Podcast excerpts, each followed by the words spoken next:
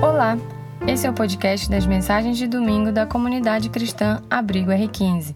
Estamos muito felizes que você está nos ouvindo e queremos te convidar para estar com a gente presencialmente no próximo domingo. Para saber mais detalhes, fale conosco pelas nossas redes sociais. Abrigo R15, acolhendo gerações. Bom dia, pessoal. Pedi para antes da gente começar a mensagem, para Tia Socorro fazer uma oração? Pode ser? Paizinho querido, muito obrigada, Senhor, por este momento de em que podemos, Senhor Deus, louvar a Ti, na certeza que o Senhor nos ouve, que o Senhor está aqui conosco. Pedimos que o Senhor continue, Senhor Deus, eh, guiando nossos passos, dirigindo nossa vida, Senhor. Necessitamos do Senhor e da Tua direção, Pai. Obrigada por este momento. Abençoa tudo que irá acontecer aqui, que nós possamos estar com o coração, a mente é, totalmente voltados para ouvir a tua voz, aprender de ti e aplicar na semana, no dia a dia de nossas vidas. Obrigada por mais um ano, obrigada por tudo, Senhor. Em nome de Jesus é que te oramos, te agradecemos. Amém. Bem, vocês todos receberam um papelzinho? Então a gente vai escrever rapidinho. Quem tem caneta? Quem tem para emprestar para a pessoa que está do lado? A mamãe trouxe uns lápis e estão ali em cima daquele negócio amarelo. Dá para pegar, dá para dividir. A gente e quem também preferir escrever na nota do celular, pode escrever na nota do celular se você é mais rápido digitando. Pode ficar à vontade também. Eu trouxe um papel bem discreto, como vocês podem observar, que é para não esquecer, né? Mas a gente vai escrever e é rápido, tá? Duas a três coisas que vocês querem para o ano que vem. Vocês querem ter, querem fazer, duas das três coisas, não pensa muito, essa que veio rapidinho na sua cabeça é a primeira coisa que você quer realmente. Então não precisa ficar pensando muito, é só escrever, você não vai mostrar para ninguém.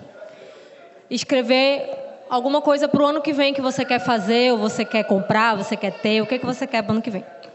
Tá? Duas as três ou três coisas, rapidinho. As primeiras que vierem na sua cabeça. A gente vai escrever essas coisas e a gente vai guardar aí dentro da Bíblia, dentro do bolso, dentro da carteira. E aí eu vou pedir do tio Enilson para vir aqui ler o texto para gente. O texto que a gente vai, o texto que a gente vai ler hoje é Mateus 6 de 24 a 34. Então, Bom dia. Ninguém pode servir a dois senhores pois odiará um e amará o outro. Ou se, ou se dedicará a um e desprezará o outro. Vocês não podem servir a Deus e ao dinheiro. Portanto, eu lhes digo: não se preocupe com suas próprias vidas, quanto ao que comer ou beber, nem com seus próprios corpos, quanto ao que vestir. Não é a vida mais importante do que a comida e o corpo mais importante do que a roupa? Observem as aves do céu. Elas não semeiam, nem colhem, nem armazenam em celeiros. Contudo, o Pai Celestial as alimenta. Não tem vocês muito mais valor do que elas? Quem de vocês, por mais que se preocupe, pode acrescentar uma hora que seja a sua vida? Porque, porque vocês se preocupam com roupas. Vejam como crescem os lírios do campo. Eles não trabalham nem tecem.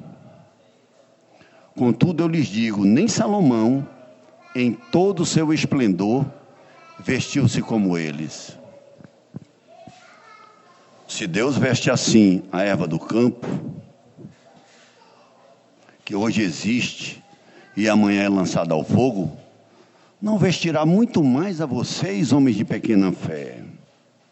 Portanto, não se preocupe dizendo o que vamos comer, ou o que vamos beber, ou o que vamos vestir, pois os pagãos é que correm atrás dessas coisas. Mas o Pai Celestial sabe que vocês precisam delas. Busquem, pois, em primeiro lugar o reino de Deus e a sua justiça, e todas essas coisas lhe serão acrescentadas. Portanto, não se preocupe com o amanhã, pois o amanhã se preocupará consigo mesmo. Basta a cada dia o seu próprio mal. Obrigada. O texto em si já é incrível, né? A gente já consegue aprender bastante coisa só lendo ele rapidinho, mas a gente vai dar uma aprofundada nele, estudar algumas coisas interessantes que é, a gente conseguiu. Eu falo a gente porque vocês sabem que sempre estuda eu e o Cisa os textos, né? Então a gente sempre faz um estudozinho em família antes de trazer para vocês no domingo. E Deus falou bastante com a gente sobre esse texto e é muito interessante a gente pensar sobre essas coisas sabendo que Final de ano sempre tem esse momento mágico de planejar, de pensar nas coisas que a gente quer para o outro ano, né? Mas antes de qualquer coisa sobre esse texto, a gente vai ver o que, que esse texto não é. Antes de qualquer coisa, o que, que esse texto não é.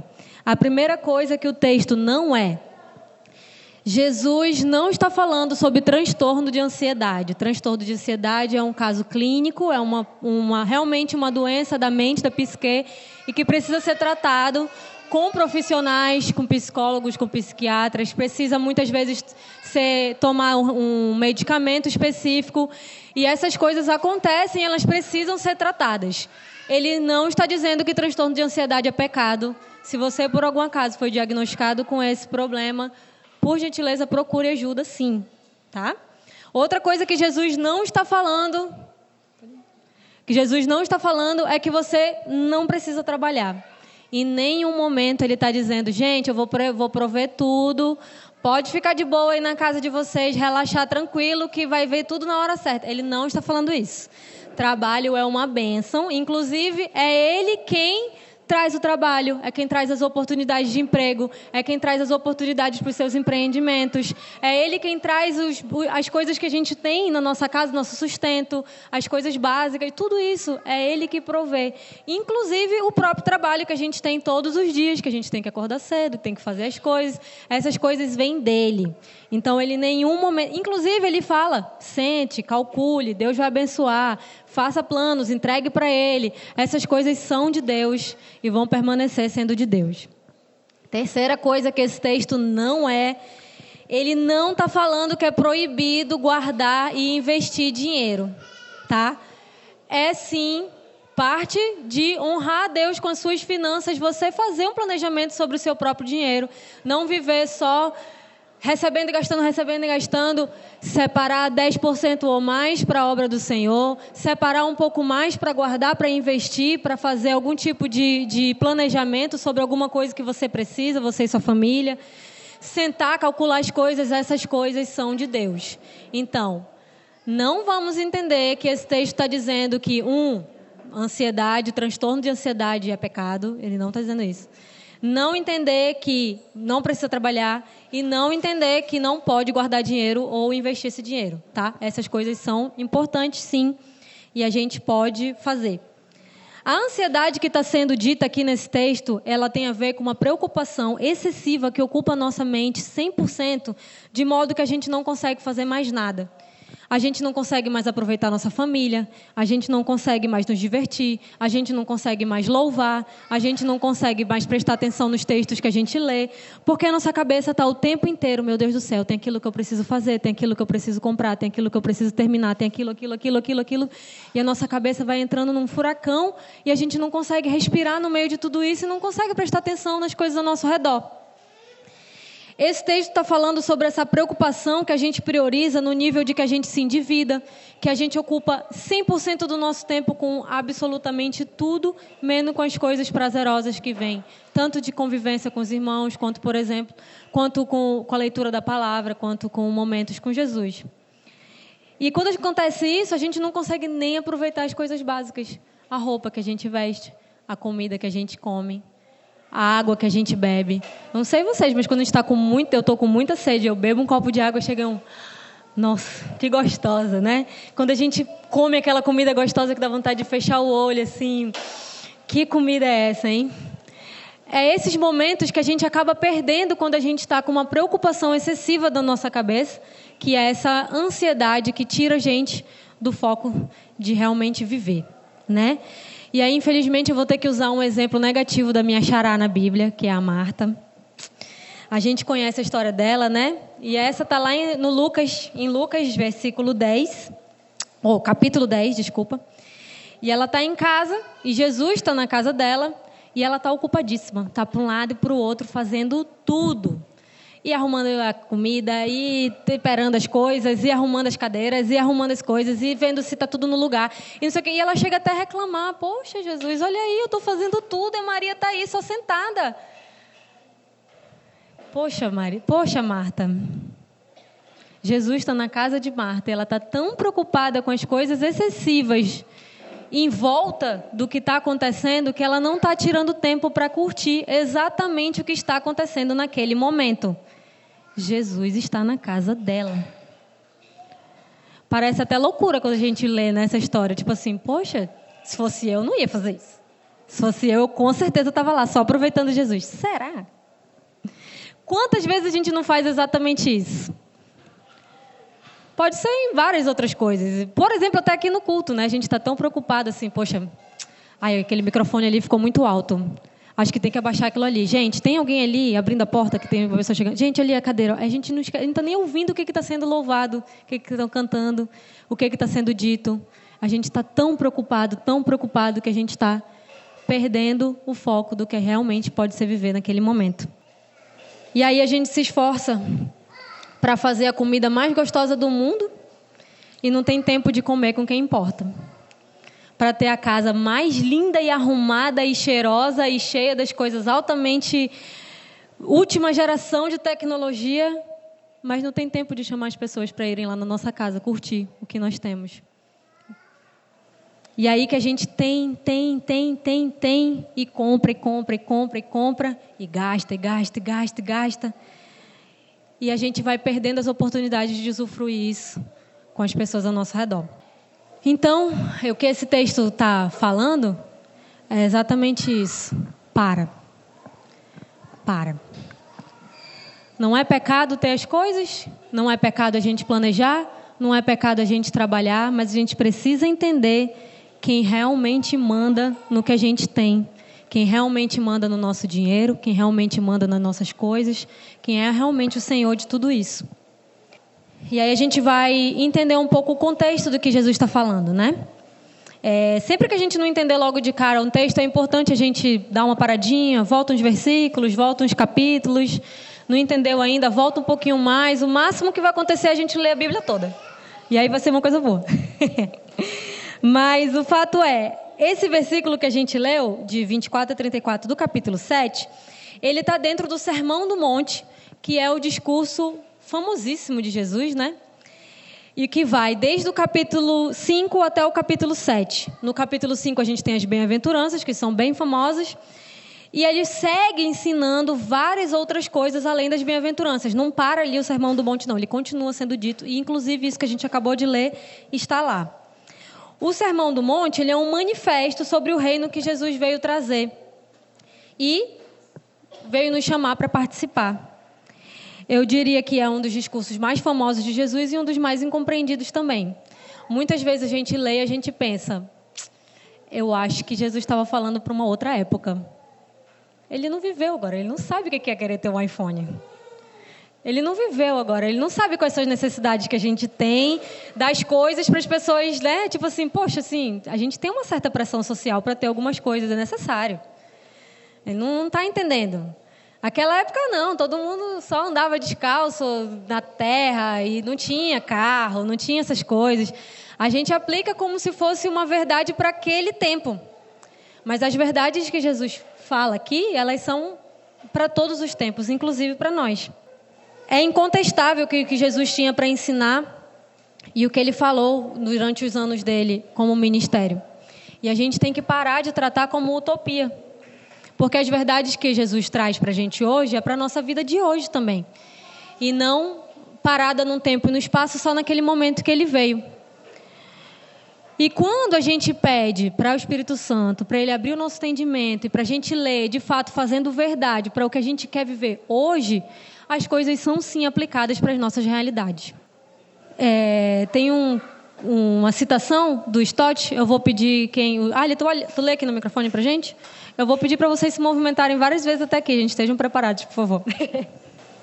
Assim, os discípulos de Jesus têm de ser diferentes, tanto da igreja nominal como do mundo secular, tanto dos religiosos como dos irreligiosos. O Sermão do Monte é o esboço mais completo em todo o Novo Testamento da contracultura cristã. Eis aí um sistema de valores cristãos, um, padrão ético, uma devoção religiosa, uma atitude para com o dinheiro, uma ambição, um estilo de vida e uma teia de relacionamentos. Tudo completamente diferente do mundo que não é cristão. E essa contracultura cristã é a vida do reino de Deus, uma vida humana realmente plena, mas vivida sob o governo divino. Stott. O John Stott tem um livro que chama Contra a Cultura Cristã, e eu super aconselho todo mundo a ler. A gente, inclusive, fez esses estudos no grupo de quinta-feira que rolava lá em casa. Hoje em dia rola na casa da Nanda e do Ali. E é bem legal porque ele se aprofunda em detalhes do Sermão do Monte, do capítulo 5 ao capítulo 7. Ele traz contextos históricos, traz sobre política e, e religião da época. É muito legal. E esse, essa citação é desse livro. E é muito interessante isso que ele traz, porque realmente é, o que Jesus traz nesse manifesto, ele é um sistema de valores. Ele tá, e quando a gente pensa em valores, esses valores eles seguem a gente em todas as nossas decisões, em todas as nossas atitudes no nosso dia a dia. Ele não fala simplesmente, olha, aqui, ó, vocês, quando vocês estiverem no trabalho e oferecerem para vocês essa propina, aí vocês têm que dizer, não. Ele não precisa ser tão específico assim, porque o valor ele vai muito mais além disso. Ele vai no que está no nosso coração. A partir do momento que a gente toma entendimento sobre os valores, eles guiam todas as nossas ações. A gente não precisa de alguém com uma cartilha do nosso lado dizendo: olha, faz assim, olha, não faz assim, não, não, não, não veste isso, não, não fala desse jeito. A gente não precisa, porque tudo que reflete nossa cabeça e medita nosso coração vai refletir nas nossas ações. E é exatamente isso que ele está falando. A nossa atitude para com o dinheiro, a nossa atitude para com o consumismo, a nossa atitude para com o esbanjar, tudo isso tem a ver com os valores do nosso coração que está sendo dito aqui nesse manifesto e que a gente leu só um pedacinho e já é muito interessante, né? E aí é importante entender que o texto que eu trouxe eh, falou sobre a palavra dinheiro, né? Tu volta, volta lá do, no texto. É, aqui, ali, ó. Contudo, não. Volta mais um. Uh, cadê? Palavra de. Ali. Ninguém pode servir a dois senhores, pois odiará um e amará o outro, ou se dedicará a um e desprezará o outro. Vocês não podem servir a Deus e dinheiro. Em algumas versões tem Deus e a riqueza. E eu acho legal quando a gente fala a riqueza, porque a riqueza tem muito mais a ver com dinheiro, tem a ver com valor, tem a ver com que a gente coloca valor em cima. Às vezes a gente nem tem dinheiro, né? Mas a gente coloca valor em algumas outras coisas que são tão nocivas quanto o dinheiro em si, né? Então, quando a gente pensa em riqueza, a gente pensa no que, que a gente realmente está colocando valor. Pode ser que a gente coloque valor no trabalho. A gente trabalha, trabalha, trabalha e não tem dinheiro suficiente para fazer tudo que a gente acha que a gente precisa. Mas o nosso valor está ali, está no trabalho, né? A gente acha que a gente pode botar valor em, outra, em bens materiais ou pode botar valor em, sei, talvez até na nossa solitude é tão importante para mim ficar sozinho que eu não não é tão importante mais compartilhar minhas coisas com os outros. A questão do valor ele vai muito mais além de dinheiro, mas o dinheiro em si a gente tem visto que ele tem destruído relacionamentos. Ele tem começado e terminado guerras. Ele tem sido motivo de divórcios, de brigas entre famílias e amigos. Ele está por todo entre toda a humanidade, né? Desde que inventaram essa história de dinheiro, ele começou a fazer o estrago dele, né? É, a gente vê, se a gente for estudar a história, o quão isso vai oprimindo povos e vai destruindo sociedades e a gente vai se prostrando para Ele todos os dias. Todos os dias a gente se prostra para o dinheiro de alguma forma. Seja nas nossas prioridades, do que, que a gente realmente precisa no nosso dia, seja em como a gente trata os outros que têm um pouco menos. a gente se prostra diante dele. Então, o dinheiro, a riqueza, o status, ele está no que a gente posta, ele está no que a gente vê, ele está no que a gente cobiça, ele está no que a gente sonha, ele está no que a gente sofre, ele está no que a gente anseia, ele está nas nossas redes sociais, ele está nas nossas listinhas de coisas que a gente vai, quer, quer, quer, quer, quer.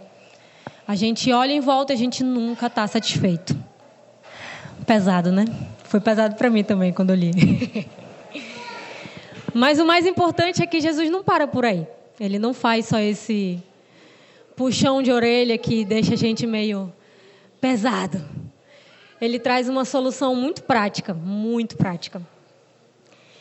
E na palavra no original, a palavra ansiedade no original grego, é, a gente até botei, pode ir lá, mais lá para frente.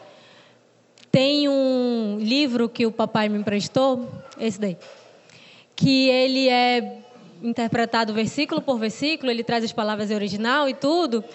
Inclusive, ontem, quando eu estava estudando, o Judá entrou e ficou lendo, pra, posso mostrar para vocês depois, ele parece que estava lendo em grego. E aí ele fala que a palavra ansioso ele vem do termo distrair. Eu achei isso interessantíssimo, distrair.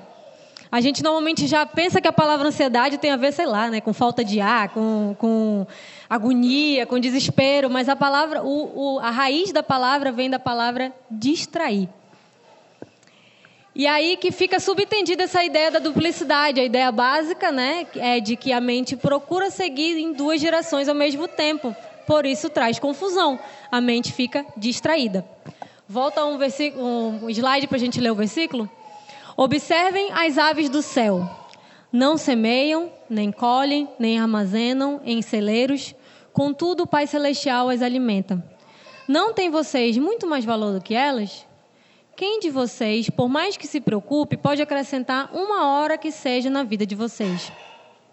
Por que vocês se preocupam com roupas? Vejam como crescem os lírios do campo. Eles não trabalham nem tecem. Contudo, eu lhes digo que nem Salomão, em todo o seu esplendor, vestiu-se como um deles. Deus veste assim a erva do campo, que hoje existe e amanhã é lançada ao fogo. Não vestirá muito mais a vocês, homens de pequena fé? E aí, quando a gente pensa que a palavra ansiedade tem a ver com distração, é interessante os verbos que Jesus usa, né? Porque ele pega e ele usa observai e depois ele usa, cadê? Observar o campo. Eu, eu botei numa versão e aí o Cisa, quando foi fazer o slide, ele bota em outra, né? E aí tem vejam aqui, alguém achou? Qual é o versículo que eu perdi? 28, né? Vejam. Tem observar e vejam. Em outras tem considerai e olhai. Em outras tem prestai atenção. São todos verbos de foco, né? Ele está pedindo. A mente distraída de vocês costuma a devagar e a começar a pensar e começar a fazer confusão com as coisas que estão ao redor. Mas vamos focar aqui rapidinho? Vamos focar? E aí eu vou trazer um exemplo para vocês que para mim é um pouco vergonhoso. eu criei um pânico de dirigir.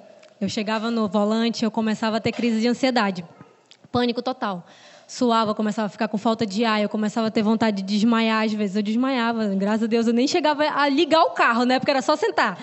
E aí eu começava a ficar agoniada, e começava a suar, e começava a ficar desesperada, e começava a chorar, e eu não conseguia nem ligar o carro. E aí que eu tive que buscar uma autoescola que me ajudasse a vencer esse medo, né? E essa autoescola tinha uma psicóloga que ia junto com a gente, fazendo um trabalho de ir junto, muitas vezes dentro do carro, muitas vezes era só eu e ela conversando e tudo.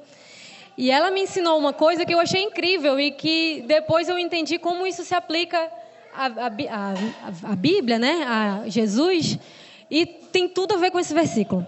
Ela disse o seguinte: que quando é, eu tivesse com a minha mente desse jeito, o antídoto, digamos assim, era um exercício e era um exercício de entender o que, que realmente era verdade. O que, que realmente estava acontecendo. Porque a minha mente, catastroficamente fértil, já estava vendo lá na frente, eu tinha batido o carro, o carro estava pegando fogo, eu estava presa no cinto de segurança, não conseguia sair, e de repente as pessoas iam me salvar, o carro explodia e eu matava mais um monte de gente. Na minha cabeça, tudo isso acontecia em um segundo. E ela dizia: Mas o que é verdade? O que realmente está acontecendo aqui? Tu sabes ligar o carro? Tu conheces os pedais? Tu sabe fazer as marchas? As sinalizações estão ok no trânsito, tu conhece, mesmo que não tenha sinalização, tu sabes o momento de parar, tu sabes como parar, tu sabes como agir. Vamos juntas, passo a passo, a gente vai conseguir. E quando tiver difícil mesmo, fala em voz alta. A gente liga o carro assim, a gente passa a marcha assim, a gente aperta no, no, nos pedais dessa forma, eu dou seta dessa forma, eu espero assim. Sai falando, tá só tu no carro. Quem se importa? E que se alguém se importar disso, tu não vai andar comigo. e é incrível como a mente vai acalmando quando a gente percebe o que, que realmente é verdade na nossa volta. E é exatamente isso que Jesus está chamando a gente para fazer aqui: focar no que é verdade, em quem é a verdade. Quando a nossa mente divaga e a gente começa a se preocupar excessivamente com coisas e a gente começa a ficar paralisado pela confusão que a nossa mente está fazendo, de olhar tudo ao redor, ele fala: calma, foca comigo no que é verdade. E o que é verdade aqui, né? A primeira coisa que é verdade que ele traz para gente é Olha os passarinhos que estão à volta de vocês. Eles não estão preocupados. Os passarinhos continuam fazendo o serviço deles de boa, todo dia. Eles voam, eles encontram beija-flor, né? Encontra as florzinhas, pega lá, vai para outra, e aí vai, né, vai fazendo o trabalho deles. Eles não estão preocupados o que, vai ter para almoço, eles não estão preocupados como é que vai ser amanhã, não estão preocupados se, sei lá, o João de Barro está preocupado se vai ter barro suficiente para fazer a casa dele. Eles não estão preocupados. Imagina vocês que têm a Imagodei dentro de vocês. Deus escolhe a gente na criação para dar o suspiro de vida dele a imagodei dele, a imagem e semelhança dele para a gente. Ele vem à Terra, nasce, se coloca numa posição de humano, morre pela gente. E a gente está preocupado se ele vai perder o controle das coisas e a gente vai ficar na mão. Se nem os passarinhos que não têm imagodei não se preocupam, imagina nós. Ele cuida de absolutamente tudo. E ele não só dá o básico, não, gente. Deus é tão massa que ele até mima a gente dando outras coisas que a gente nem precisa tanto assim. Mas ele conhece os desejos do nosso coração, ele sabe o que, que a gente ama, o que, que a gente gosta, o que a gente precisa. É um abraço de Deus. E ele suspira, assim, e dizendo: Calma, eu tenho cuidado de vocês. Eu tenho cuidado de vocês. Não é eu vou cuidar, peraí rapidinho que eu estou ocupado, daqui a pouco eu faço isso daí. Não, eu tenho cuidado de vocês. E aí ele traz outro exemplo para a gente, né? Considere, veja, presta atenção. Olha como as flores são lindas. E as flores em contexto lá, que eram flores do campo, elas tinham um prazo de validade. Elas iam queimar por causa do sol, ou ia alguém lá tirar elas de lá para fazer aquele campo virar área de agricultura, de pecuária, ou que era muito comum na época, as donas de casa passarem e arrancarem elas para poder levar para o fogão para colocar, já que não é, aumentar a lenha, né, para dar fogo para poder elas cozinhar, é, é, assarem os pães. Essas flores têm prazo de validade. Elas estão aqui embelezando o campo, fazendo o papel delas de serem lindas, dançando no vento mas ainda assim elas vão ser queimadas. Vocês não podem acrescentar nem um dia na, na história de vocês. Tinha um pastor, eu não lembro qual era o pastor, eu só lembro que eu ouvi essa pregação lá da Presbiteriana. Ele falou uma coisa que ficou na minha cabeça. Ele diz: Eu sou imortal até o dia que Deus quiser. Antes disso, nada vai acontecer, gente. Não vai acontecer. Até o dia que Deus quiser, eu sou imortal. Eu não lembro quem foi agora. Mas é um fato. Tem outras versões que diz que a gente não consegue é, colocar um centímetro na nossa altura. Não tem como. Eu não consigo. Olha que eu boto salto aqui ali e tal, mas a minha altura vai continuar sendo a mesma. A gente não consegue. É impossível. Tem coisas que só competem a Deus. E é exatamente isso que ele está falando aqui. Tem coisas que só competem a mim. E tem melhor mão do que essa? tem uma série no Netflix que chama Explicando. E tem explica milhões de coisas. E tem uma específica que ele fala sobre ansiedade. E é legal porque ele vai trazer é, quimicamente, biologicamente, explicar bem direitinho o que acontece no corpo. Mas tem uma hora que ele fala sobre alguns pontos do, de, das, das fobias que levam até as, as patologias e tal. Ele explica bem direitinho o que acontece. Mas o interessante é que se você for observar todos os medos que ele vai falando, que vão virando toques e vai virando depressão e vai virando crise de ansiedade, começam num ponto quase comum a todos eles, que é a incapacidade de controlar as coisas. Quanto menos eu, quanto mais eu vou me dando conta de que eu não consigo controlar tudo ao meu redor, eu vou ficando mais apavorada, eu vou ficando agoniada, e aí eu vou criando rituais para ver se eu, se eu, consigo controlar aquilo ali. Eu vou ficando nervosa vou, vou, entrando em crise de pânico porque eu não consigo controlar aquele outro ali. E eu sei que muito meu, do meu medo da direção tinha a ver porque eu não conseguia controlar o que o outro estava fazendo no carro dele. Mas eu não posso dirigir por todo mundo. Assim como eu não posso acrescentar mais um dia na minha vida assim como eu não posso acrescentar mais um centímetro na minha altura. E a nossa mente vai se ocupando de tantas coisas que a gente vai perdendo o controle, vai divagando e vai fazendo confusão. E aí Jesus pega e fala: Olha a criação à volta de vocês. Alguma vez na vida eu perdi o controle? Alguma vez na história da humanidade eu perdi o controle? Eu estou sempre no controle de tudo. E aí a gente vê várias evidências na Bíblia. Eu anotei só umas aqui, ó. Nunca vi um, um, justo desamparado, nem seus filhos mendigando pão, Salmo 37. Pedi e dar-se-vos-á, Mateus 7. O Senhor meu pastor e nada me faltará, Salmo 23. Qual é o pai que o filho pedindo pão, ele dá pedra, Lucas 11. E Deus vai falando o tempo inteiro, eu cuido, eu cuido, eu cuido. E eu tenho certeza que se eu pedisse aqui para alguém contar uma história de que de provisão divina, de que estava precisando de algo e Deus providenciou na hora certa, eu tenho certeza de que muita gente ia contar uma história muito legal. Porque eu já vivi isso na minha casa, vivi isso na casa dos meus pais e já ouvi história de vocês. Porque quando a gente entende e a gente foca a mente em Jesus, Ele cuida. Mas e aí? Como é que a gente faz para prevenir né, a nossa mente de desbandar para essa confusão e a gente perder tanto tempo agoniado, né? E ele dá, ele dá a resposta. É, é, eu não estou nem olhando o que está acontecendo nos slides. ele fala para a gente fazer investimento no reino. E aí é o versículo 33. Eu acho que deve ter. Tá aí. Busquem pois, em primeiro lugar o reino de Deus e a sua justiça, e todas as coisas lhe serão acrescentadas. Essa é a resposta, gente. E eu vou dizer vocês pra, por quê. Vocês sabem o que é investimento? Alguns de vocês sabem, né? Inclusive fazem, né? No dia a dia de vocês, com o dinheiro de vocês. Mas eu achei uma, uma coisa bonita aqui na internet. Se tiver errado, alguém me corrige. Mas ele fala assim: que investimento é a aplicação. Não sei se tem aí, bota aí. Não, acho que não. Investimento é a aplicação de algum recurso, dinheiros ou títulos, com a expectativa de receber algum retorno futuro superior. Tá certo? certo? Então, pronto. Isso é um investimento. Agora me diz se tem investimento mais seguro do que investir no reino de Deus. O cara criou o universo inteiro. Ele conhece o início, meio e fim da história. E ele é dono de absolutamente tudo. Tem, tem, tem investimento mais seguro do que esse? Não tem, né, pessoal? Tipo assim, é investimento certo. Ele não, não vai decair, você não vai receber menos, não vai perder dinheiro, né? É o investimento mais seguro que dá para fazer. Mas como que a gente investe? Como é que a gente investe as nossas riquezas nesse investimento seguro que é no reino de Deus?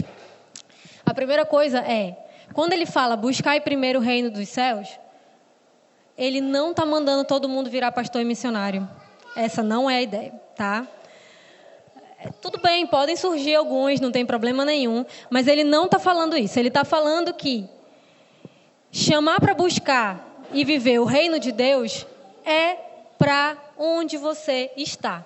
Ele chama pessoas para serem missionários, sim. Ele chama pessoas para serem pastores, sim. Mas ele chama pessoas para serem médicos, ele chama pessoas para serem advogados, ele chama pessoas para serem bancários, ele chama pessoas para serem designers e psicólogos e empresários. E essas pessoas, entendendo seus chamados no seu dia a dia, vão sim conseguir fazer os valores que estão escritos nesse sermão que ele deu nesse monte serem verdade no seu dia a dia. É como ele diz para a gente mostrar no nosso dia a dia quem é que manda. Não é o dinheiro, não é o consumismo, não é o esbanjar, não é a vida perfeita do Instagram. Quem é que manda? Se Jesus de fato manda no nosso dia a dia, na nossa vida, aonde quer que nós estejamos, a gente investe no reino de Deus, através dos valores que a gente tem escritos aqui dentro do nosso coração. Essa vida louca que a gente está acostumado a ver no nosso dia a dia é a vida louca que faz a gente ficar cada vez mais endividado, que faz a gente querer ter mais um monte de coisa e perder tempo de curtir realmente o que importa. Seja tempo de ler a Bíblia, seja tempo de orar, seja tempo de louvar, seja tempo de curtir nossa família, de curtir os nossos amigos, de se divertir, de relaxar a cabeça. É a autoridade que a gente tem de poder olhar e dizer para o mundo: eu não preciso disso para viver. Tem uma música do Projeto Sola, que é uma banda incrível, que ele fala assim: Se o Senhor é meu pastor, aquilo que eu não tenho, eu não preciso desejar. Eu não preciso sequer desejar. Porque se eu não tenho, é porque Jesus não quer que eu tenha. Eu não preciso daquilo. E se eu tiver, glórias a Ele. Se eu não tiver, tanto faz. É quando essa atitude toma conta do nosso coração que no nosso dia a dia, o ciclo vicioso do consumismo a gente não faz mais parte. A gente não precisa. Investir no reino, acho que esse aí tem. Viver o reino significa deixar nossa vida aos cuidados do Pai, a fim de que possamos nos concentrar no que realmente importa, buscando em primeiro lugar o reino de Deus e sua justiça. Investir no reino significa atitudes no nosso dia a dia, no nosso cotidiano, para que quando supostamente, né, a gente estiver de bem, a gente acha que a gente só vai estar tá de bem quando a gente tiver exatamente aquilo que a gente acha que precisa ter, né? Não, vai ficar tudo perfeito quando eu conseguir trocar de carro. Não, não, não, peraí. Quando eu mudar de casa, aí eu vou conseguir fazer tal coisa. Não, peraí, eu quero investir, inclusive eu quero até ajudar no abrigo, mas quando eu terminar de estudar absolutamente tudo que eu tenho para terminar de estudar, mais ou menos com uns 60 anos, porque eu vou emendar uma coisa na outra, não, aí eu vou ter tempo de fazer.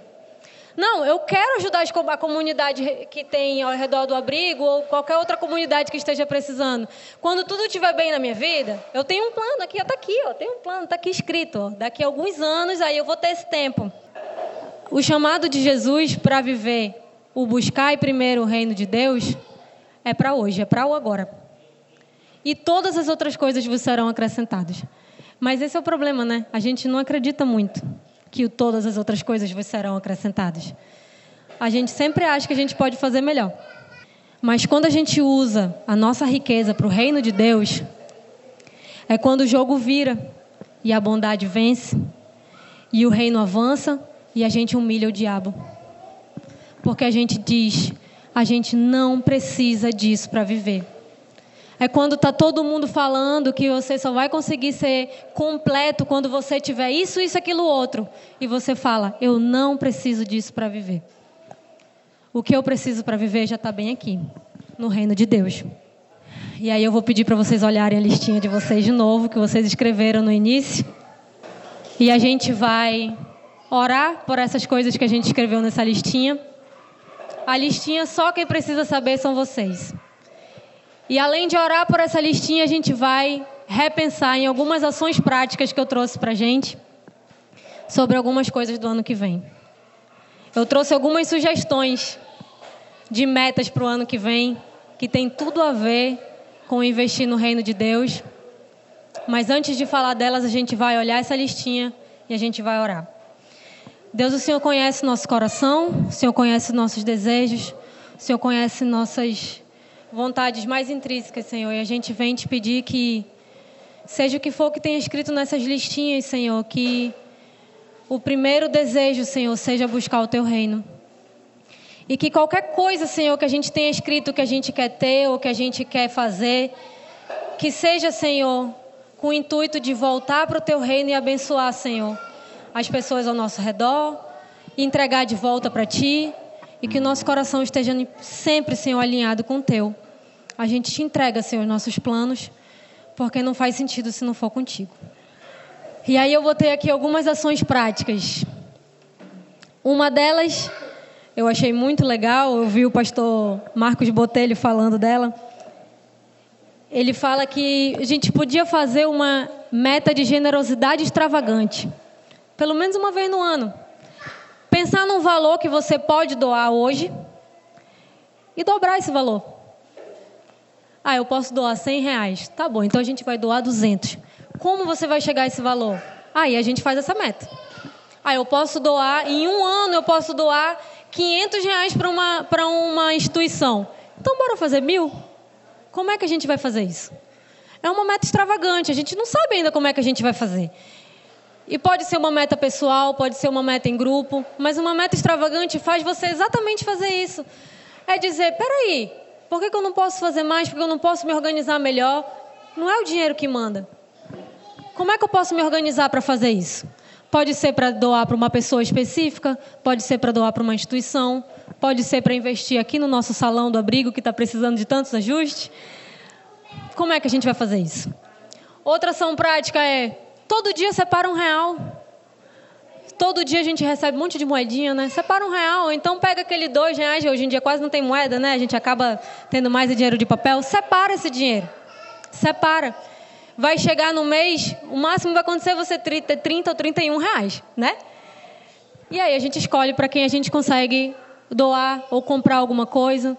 Tem um rapaz lá perto de casa que ele trabalha no sinal, que ele até diz, ele diz às vezes para a gente, não precisa nem ser dinheiro, mas se tiver fralda sobrando do bebê, tu podia doar? Às vezes não precisa ser dinheiro.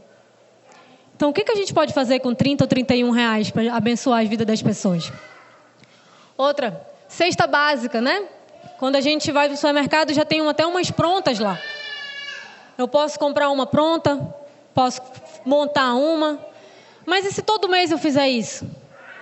E se todo mês eu escolher uma família para abençoar? Por que, que essa não pode ser uma meta? É um jeito de mostrar para o diabo que não é ele que manda. Porque quando eu vou no supermercado, eu acabo comprando tanta coisa que eu não preciso às vezes. Se tem uma coisa que me dá dó no coração é ver um material na dispensa indo se estragando. Então por que eu não posso usar esse dinheiro para abençoar pessoas que realmente estão precisando? Toda vez que eu comprar uma roupa, tirar uma roupa do armário que eu não estou usando tanto assim. Sempre tem. Sempre tem. Comprou uma, tira uma. Comprou uma, tira uma. Vocês vão ver que é uma atitude libertadora. Separar um tempo específico do seu dia para conversar. E é para ouvir. Não vale ficar olhando no celular. Com alguém da sua família. Separa. Diz: hoje eu vou visitar minha avó só para ouvir o que ela tem para me contar. Pergunta as histórias dela, ela é incrível, gente. Ela tem cada história legal para contar. Hoje eu vou sentar com meu filho e vou ouvir na língua dele as coisas que ele tem para falar e vou brincar com ele de alguma coisa. Vou separar para visitar os meus pais, vou conversar com eles e se não tiver assunto, vamos comer junto. Vamos conversar sobre alguma coisa de interesse deles. Fazer metas de leitura e de oração. Sim, a gente tem tempo de assistir série, a gente tem tempo de assistir novela, a gente tem tempo de assistir filme. Por que, que a gente então não faz uma meta de leitura, uma meta de oração, de tirar realmente um tempo do seu tempo para fazer isso? Né? Eu terminei várias séries esse ano. E os capítulos da Bíblia, quantos eu terminei? São metas práticas que a gente pode fazer. Conhecer mais as pessoas ao seu redor, realmente tirar tempo para conversar com as pessoas no seu trabalho, as pessoas que almoçam. Pô, às vezes a gente sai do trabalho para almoçar, as pessoas sentam do nosso lado, a gente come tão rápido que não dá nem tempo. Eu duvido que você só tenha 10 minutos para almoçar. Eu acho que você pode até botar na justiça se o seu trabalho só te der 10 minutos para almoçar. Tira um tempinho, conversa, pergunta. Inclusive, pergunta motivos de oração. Vai ver a pessoa que está do seu lado, nem sabia que você era cristã, e diz: Nossa, Legal que eu posso dividir essa dificuldade e pedir oração. Pergunta como é que está o andamento, pergunta como é que foi que aconteceu. Marcar um dia da família e não abrir mão dele. Se toda segunda-feira à noite a gente vai fazer uma coisa em família, toda segunda-feira a gente vai fazer. Vamos experimentar fazer isso por um ano. Ai, não dá toda semana. Beleza, então vamos fazer uma vez por mês. Mas vamos tirar um tempo para passar junto. Tem muitas outras atitudes que a gente pode investir bondade no seu dia a dia e perceber como a ansiedade vai ficando mais amena. Porque Deus vai cuidando da gente quando a gente escolhe plantar no reino dele. Quando a gente usa a nossa riqueza que a gente já tem hoje, e acredita, a gente tem muito. Quando a gente usa a nossa riqueza de hoje para curar o mal e a injustiça do mundo de hoje, a gente se torna embaixador do reino de Deus. Então, não andeis ansiosos por coisa alguma. Mas tudo pela oração e pela súplica e com ações de graça, apresente seus pedidos a Deus. Lança sobre ele toda a vossa ansiedade, porque ele já tem cuidado de vós, ele tem cuidado de vós. Busca primeiro o reino de Deus e todas as outras coisas vos serão acrescentadas. Como que hoje, no seu dia a dia, você pode amenizar a sua ansiedade aplicando e investindo a sua riqueza no reino de Deus. Se não tiver escrito na sua listinha uma meta de generosidade, coloca nela. Faz isso virar prioridade. Amém?